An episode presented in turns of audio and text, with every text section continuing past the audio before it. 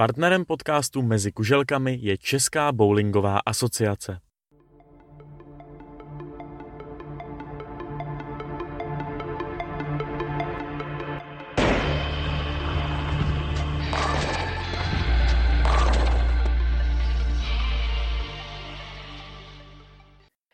Krásný dobrý den všem posluchačům bowlingového podcastu Mezi kuželkami. Vítám vás u 34. dílu. Minule jsme se s Ondřejem Prekopem bavili o tom, jak probíhalo mistrovství Evropy juniorů, ale v tu samou dobu probíhala také PBA a konkrétně World Series of Bowling, na které se představili čtyři čeští reprezentanté. Mezi nimi také Jaroslav Lorenza právě o World Series of Bowling si dnes s Jardou Lorencem budu povídat v podcastu Mezi kuželkami. Jardo, vítej. Ahoj Petře, zdravím. Dneska ráno, když jsme si psali, tak, eh, nebo včera, když jsme si psali, tak si ještě zmiňoval, že eh, rozchází jetlag, tak eh, jak to vypadá? A už je to, už je to trošku lepší. Já jsem tady na to trošku, trošku citlivý, hlavně tady na tu stranu, protože přece i normálně chodím spát spíš později než dřív. Takže teď momentálně, když je tady 7 ráno, tak v Americe je půlnoc, tam, kde jsme byli. Takže pro mě je to trošku náročnější, ale už, už, je, to, už je to lepší. A jaké byly a jsou ty první dojmy? Vrátili jste se před eh, zhruba týdnem. Eh, jaké jsou tedy první dojmy z celkového toho výletu do Ameriky? Tak dojmy bych si řekl, že obecně jsou dobrý. Přece jenom, jak čas ubíhá, tak si čím dál tím víc vážím toho umístění, co jsem tam zahrál a jak jsem hrál. Takže bych řekl, že čím víc času takhle ubyde, tak, tak tím je to lepší a obecně výlet do Ameriky fajn, superová zkušenost po všech stránkách. Ten výsledek byl určitě velmi dobrý, skončil se na 39. místě a zapsal si jako jediný z Čechů prize money. Kdybych se zastavil u toho, kde vůbec vznikl celý ten nápad, já když jsem mluvil s Karlem Vopičkou před měsícem, tak jsme zjistili, že to byla soukromá akce, kterou jste si zařídili vlastně vy sami. Kdy vznikl ten nápad na to, že se vydáte opět do Ameriky? Respektive ty se vydáš opět do Ameriky. Ten nápad vznikl někdy, někdy minulý rok, když jsme se vlastně bavili s Rudou Pouzerem, naším sponzorem. Tím bych mu za všechno chtěl i tady poděkovat. A vzniklo to tak, že dlouho nikdo nebyl v PBA, je to přece jenom to, to nejlepší, co na světě je. A tak nějak jsme se bavili a říkali jsme si, že by bylo fajn, kdyby tam zase nějaký Češi byli a od toho se to vlastně odpíchlo a od té doby jsme to nějakým způsobem pomalu plánovali a směřovali na nějaký turnaj a řekl bych, že tak někdy na podzim jsme se, jsme se rozhodli, že to bude vlastně to WSOB. A proč jste se rozhodli zrovna pro uh, World Series of Bowling? Ono těch faktorů bylo vlastně několik, ale řekl bych, že ten nejdůležitější je, že to je vlastně víc turnajů v řadě a my jako mezinárodní hráči jsme měli šanci vlastně získat divokou kartu, což u těch normálních ostatních turnajů nejde. Tam bychom určitě museli hrát to PTQ, vlastně takovou předkvalifikaci, protože tam jde vlastně do hlavního turné jenom 50 nejlepších hráčů vlastně z žebříčku z minulého roku, což logicky něm nikdo z nás není. Takže jsme se rozhodli zkusit napsat si divokou kartu na tu světovou sérii a vyšlo to všichni čtyři jsme ji dostali, takže jsme měli jistotu toho, že si vlastně těch 60 her odehrajeme.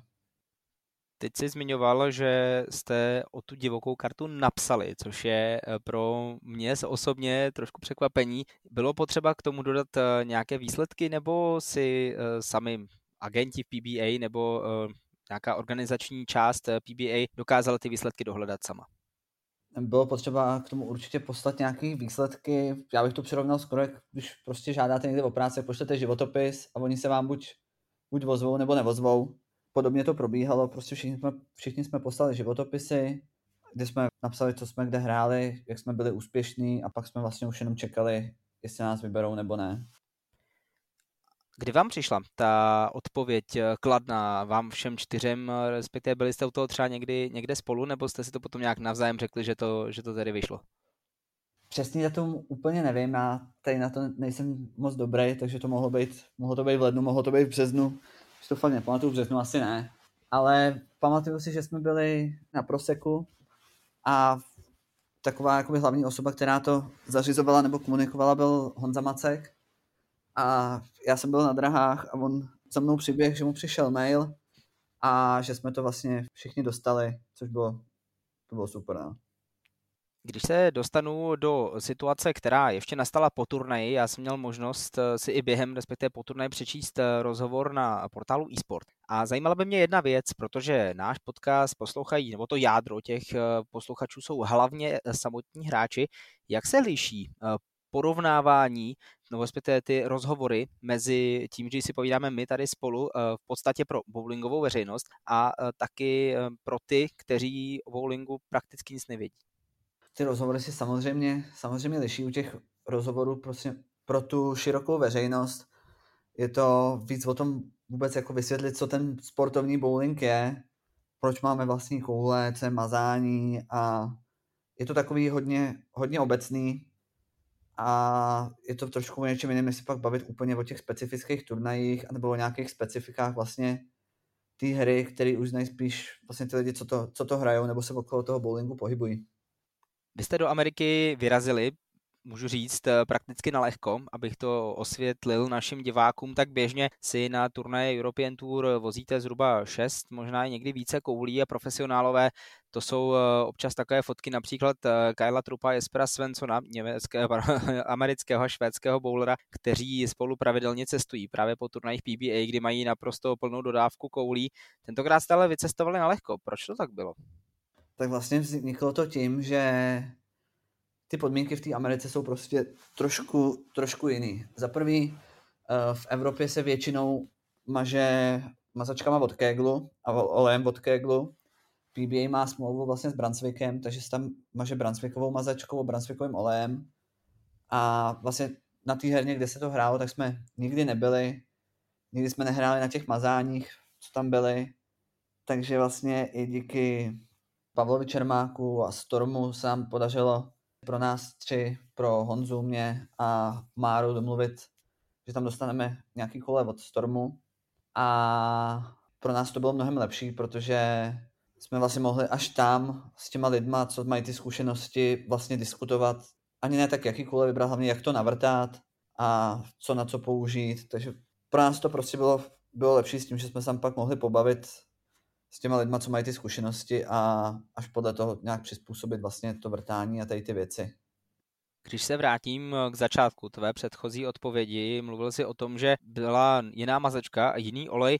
Dalo by se to přirovnat eh, třeba k tomu, že byste jedno utkání hráli tenisové utkání na trávě a druhé na antuce? Až takhle velký rozdíl to byl? Já si myslím, že až tak velký rozdíl to nebyl. Dokážu si představit, že kdyby se to někde namazalo Brunswickovou mazačkou i tady v Česku, což se samozřejmě děje, jsou tady Brunswickové mazačky, tak když o tom člověk bude vědět, tak ten rozdíl ani pořádně nepozná třeba za nějakých 6 her, ale každopádně jsou tam pak třeba nějaký specifika, o kterých my nevíme, ale jak říkám, hlavně se asi spíš jednalo o ty specifika té herny jako takový, že přece jenom těch drah tam bylo spoustu, byly tam i velký teplotní rozdíly, co se týče nějakých stran toho centra, takže tady s tím vším se tak nějak muselo počítat a jak jsem říkal, lepší se zeptat někoho, kdo s tím má zkušenost, než vzít českou lí, je tam vlastně jako naslepo tady s tím. A právě na tu druhou část té odpovědi ohledně Mazačeka lidí bych se ještě chtěl doptat. Mluvil jsi o tom, že jsou tam nějací lidé, se kterými jste se bavili, kdo konkrétně to byl? Samozřejmě nechci jména, stačí mi jenom, jestli to byl někdo eh, z toho v úzovkách kamionu, který přijel s kolem, nebo třeba z hráči, nebo jak to vlastně bylo? Tak vlastně my hned po tom, co jsme tam přijeli, tak jsme měli trénovat a řešit ty koule.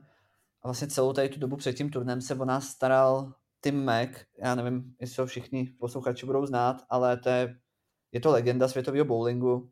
Má spoustu titulů, vyhrál několikrát Weber Cup, je to fakt jako velká persona, která ví, o čem mluví. Ten nám tam vlastně pomohl se vším od začátku do konce. Vlastně nám tam poslal ty koule, nakreslil nám vrtání, poradil nám co a jak. Pozval nás i na večeři. Fakt velká persona a skvělý chování od něj. A to byl vlastně ten, jakoby ta hlavní naše osoba, nebo ten člověk, který se tam o nás staral před tím turnajem, pak tam musel odjet, ale vlastně my už jsme v tu dobu byli nějakým způsobem připraveni. Jak jste se k němu dostali? Dostali jsme se přes něj vlastně zástupce Stormu pro Evropu, takže já, Marek Talpa, už jsme ho znali, ale tady vlastně velký kus práce odved Pavel Čermák a jeho firma X Bowling vlastně mu napsali, protože s tím samozřejmě Pavel komunikuje, řekl bych, skoro každý týden, takže mu napsal a tak nějak to všechno dohodli a pak už to bylo, no. Pojďme se přesunout k těm třem turnajům, které byly pojmenovány takzvané animal patterns, tedy uh, jakési zvířecí mazací modely. Jednou to byl uh, gepard, po druhé tam byl žralok a uh, škorpion. Tak uh, zaprvé jak se připravit na to, že jedeš na turnaj, na kterém jsou tři různé masací modely a abych to divákům opět malinko osvětlil, jeden z nich měl 35 stop, tedy relativně krátký model, druhý měl 42 stop, střední model a ten třetí měl 48 velmi dlouhý, něco podobného bylo v délce namazáno na loňském mistrovství České republiky ve druhém kvalifikačním dni. Takže ta otázka, jak se připravit na to, že v šesti dnech tě čeká rozdíl nějakých 13 stop v naneseném oleji na dráze. Tak já se zase vrátím hned na ten začátek. První určitě nejdůležitější věc je mít na to připravení to správné vybavení, na všechny ty typy mazání a další určitě trénovat, no, trénovat na různých dílkách, různé části dráhy, protože samozřejmě hrát na čítahu, který má 35 stop a člověk tam víceméně jako musí bušit blízko u kraje. Práci se teda pak hodně i posouvají a házejí to přímo jako proti žlabu. A nebo hrát na šárku, který na začátku jezdí hodně daleko a zatáčí málo, ale během dvou, tří her se, se brutálně vybere a člověk už se zase tomu musí nějak přizpůsobit, tak jediný co snažit se aspoň trošku přiblížit nějakým podmínkám a trénovat. Když eh, si tady zmiňoval, že bylo během eh, i vlastně chození na centru se brutálně měnily podmínky a to i teplotní, jak se vyrovnat s tím, že za prvé na centru v městečku Wauwatosa ve Wisconsinu bylo 72 drah. A zajímalo by mě třeba, jestli jste se přesouvali podobně jako na prestiži, tedy třeba z dráhy 70 na dráhu 2. Bylo něco takového, stalo se něco takového v průběhu tohoto, těch turnajů?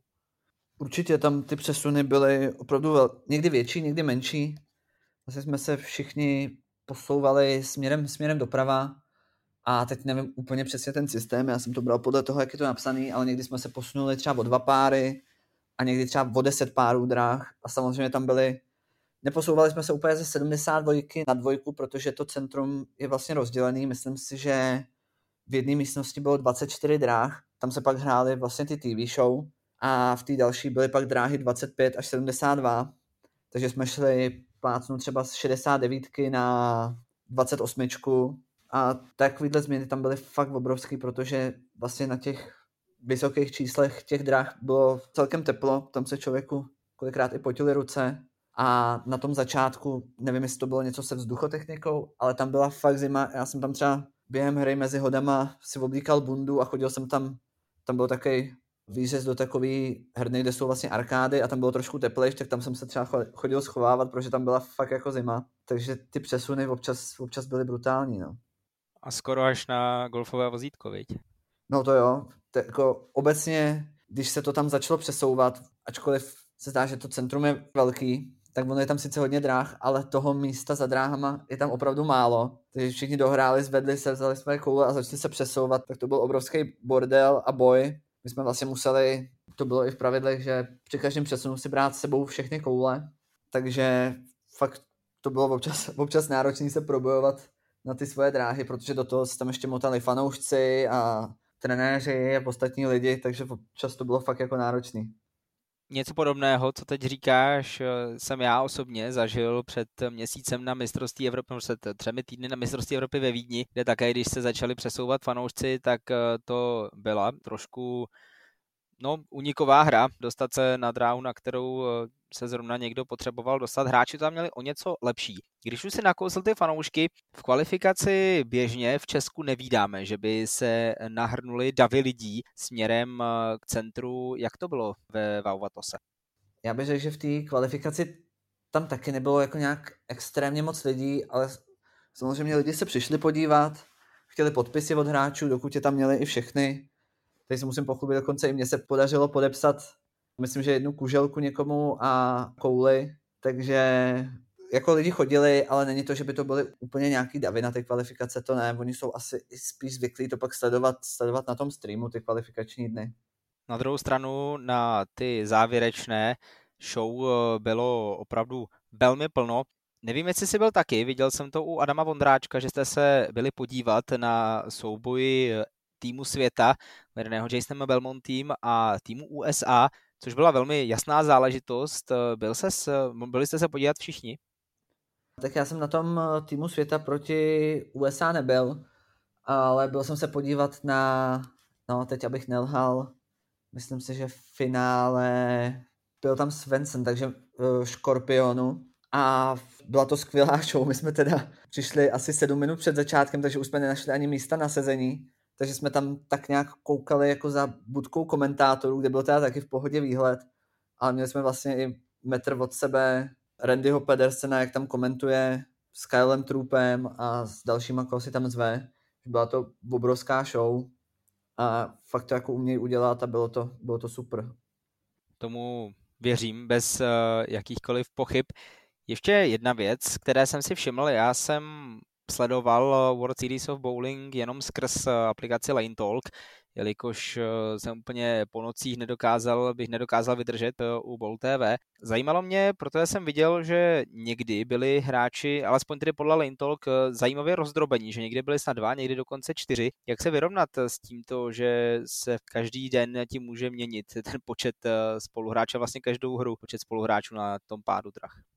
ono se to vlastně moc neměnilo, ono se vždycky hrálo v pěti, pěti hráčích na páru a pro ten turnaj, vlastně pro ty čtyři bloky těch pěti her už se to neměnilo. Občas tam teda vznikal trošku bordel v tom, že nějaký hráči během turnaje to vzdávali, takže pak už na nějakých párech hráli třeba jenom čtyři lidi, někde pět, ale jinak to víceméně bylo furt stejný, pak byl další turnaj, tak se změnilo to osazenstvo toho páru, ale furt to bylo v pěti lidech na páru, což za mě nebylo úplně šťastný, protože v těch pěti lidech to trvalo fakt dlouho. My jsme hráli ten blok pěti her asi čtyři hodiny, takže to bylo fakt, fakt náročný. Bylo to 8 hodin denně na dráze. No. Na druhou stranu si myslím, že ideální eh, křest ohně má ideální zkušenost před eh, dalším velkým turnajem, který vás velmi pravděpodobně čeká. To bude mistrovství Evropy, které se bude konat letos ve Wittelsheimu ve Francii, kde už to znají čeští fanoušci minimálně z loňského mistrovství Evropy junioru, na kterém eh, Eliška Krumerová získala dvě medaile, jednu sama v Masters, jednu potom bronzovou s Andreou Mazalovou ve dvojicích. Ale mistrovství Evropy není předmětem tohoto dílu. Věřím, že si spolu, Jarne, popovídáme, až získáš další medaily v červnu. Zajímalo by mě, jak fungovala chemie v té české čtveřici. Vy jste se občas potkávali, samozřejmě ne úplně pravidelně, ale co jste případně probírali, nebo jste se soustředili jenom na svoji hru?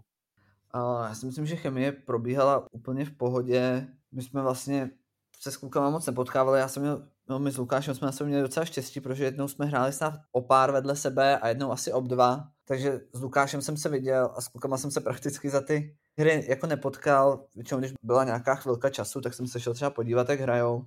Ale nepotkali jsme se a pak jsme večer jsme většinou jenom tak řešili nějaké jako naše dojmy, pocity, ale neřekl bych, že bychom úplně dělali jako nějaký, nějaký velký plány. A jinak obecně si myslím, že ta že ta chemie fungovala dobře, úplně v pohodě, přece jenom už jsme na sebe zvyklí, už jsme něco objeli spolu. A taky vyhráli eh, Storm Open právě ve Francii, kam se vrátíte. Ještě mě zajímalo, protože vy jste nejeli jenom ve čtyřech, eh, připojil se k vám i reprezentační trenér Adam Vondráček. Samozřejmě, když se zeptám na otázku, jaká byla jeho role, tak eh, nechci úplně slyšet, že trénoval, respektive jak si vás rozdělil v té čtveřici. Tak Adam tam byl vlastně hlavně jako trenér pro Lukáše, my jsme, nebo aspoň já z mýho pohledu jsem vlastně tady ten turnaj beru jako jednotlivce a šel jsem do toho tím stylem, že buď si to vyhraju sám, anebo si to vzkazím sám, když to řeknu slušně. Takže vlastně Adam se tam staral hlavně, nebo spolupracoval hlavně, hlavně s Lukášem.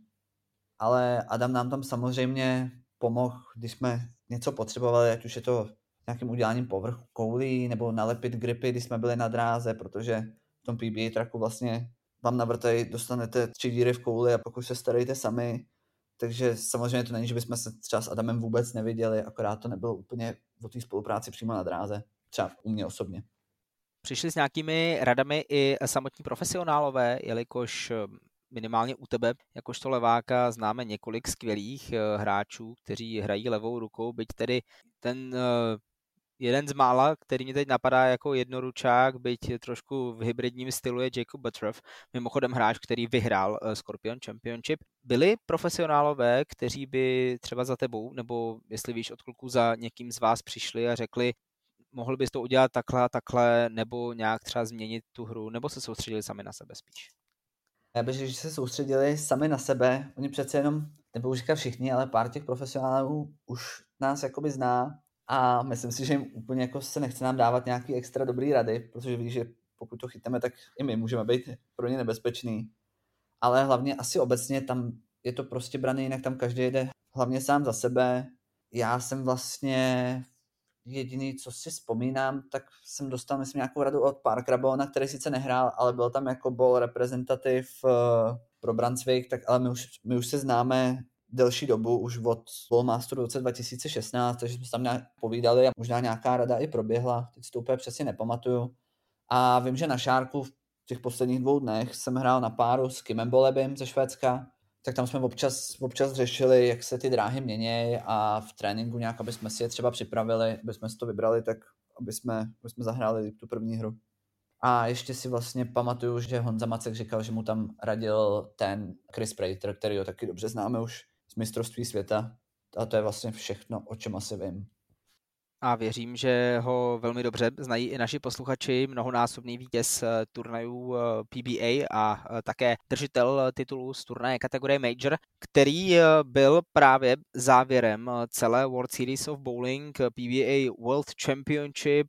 A po druhé v kariéře ho vyhrál EJ Tekit, který je aktuálně světovou jedničkou právě tím vítězstvím na mistrovství světa PBA se posunul před Anthonyho Simonsena. Možná trochu osobnější otázka, jaký je tvůj vztah eh, k 30-letému Američanovi?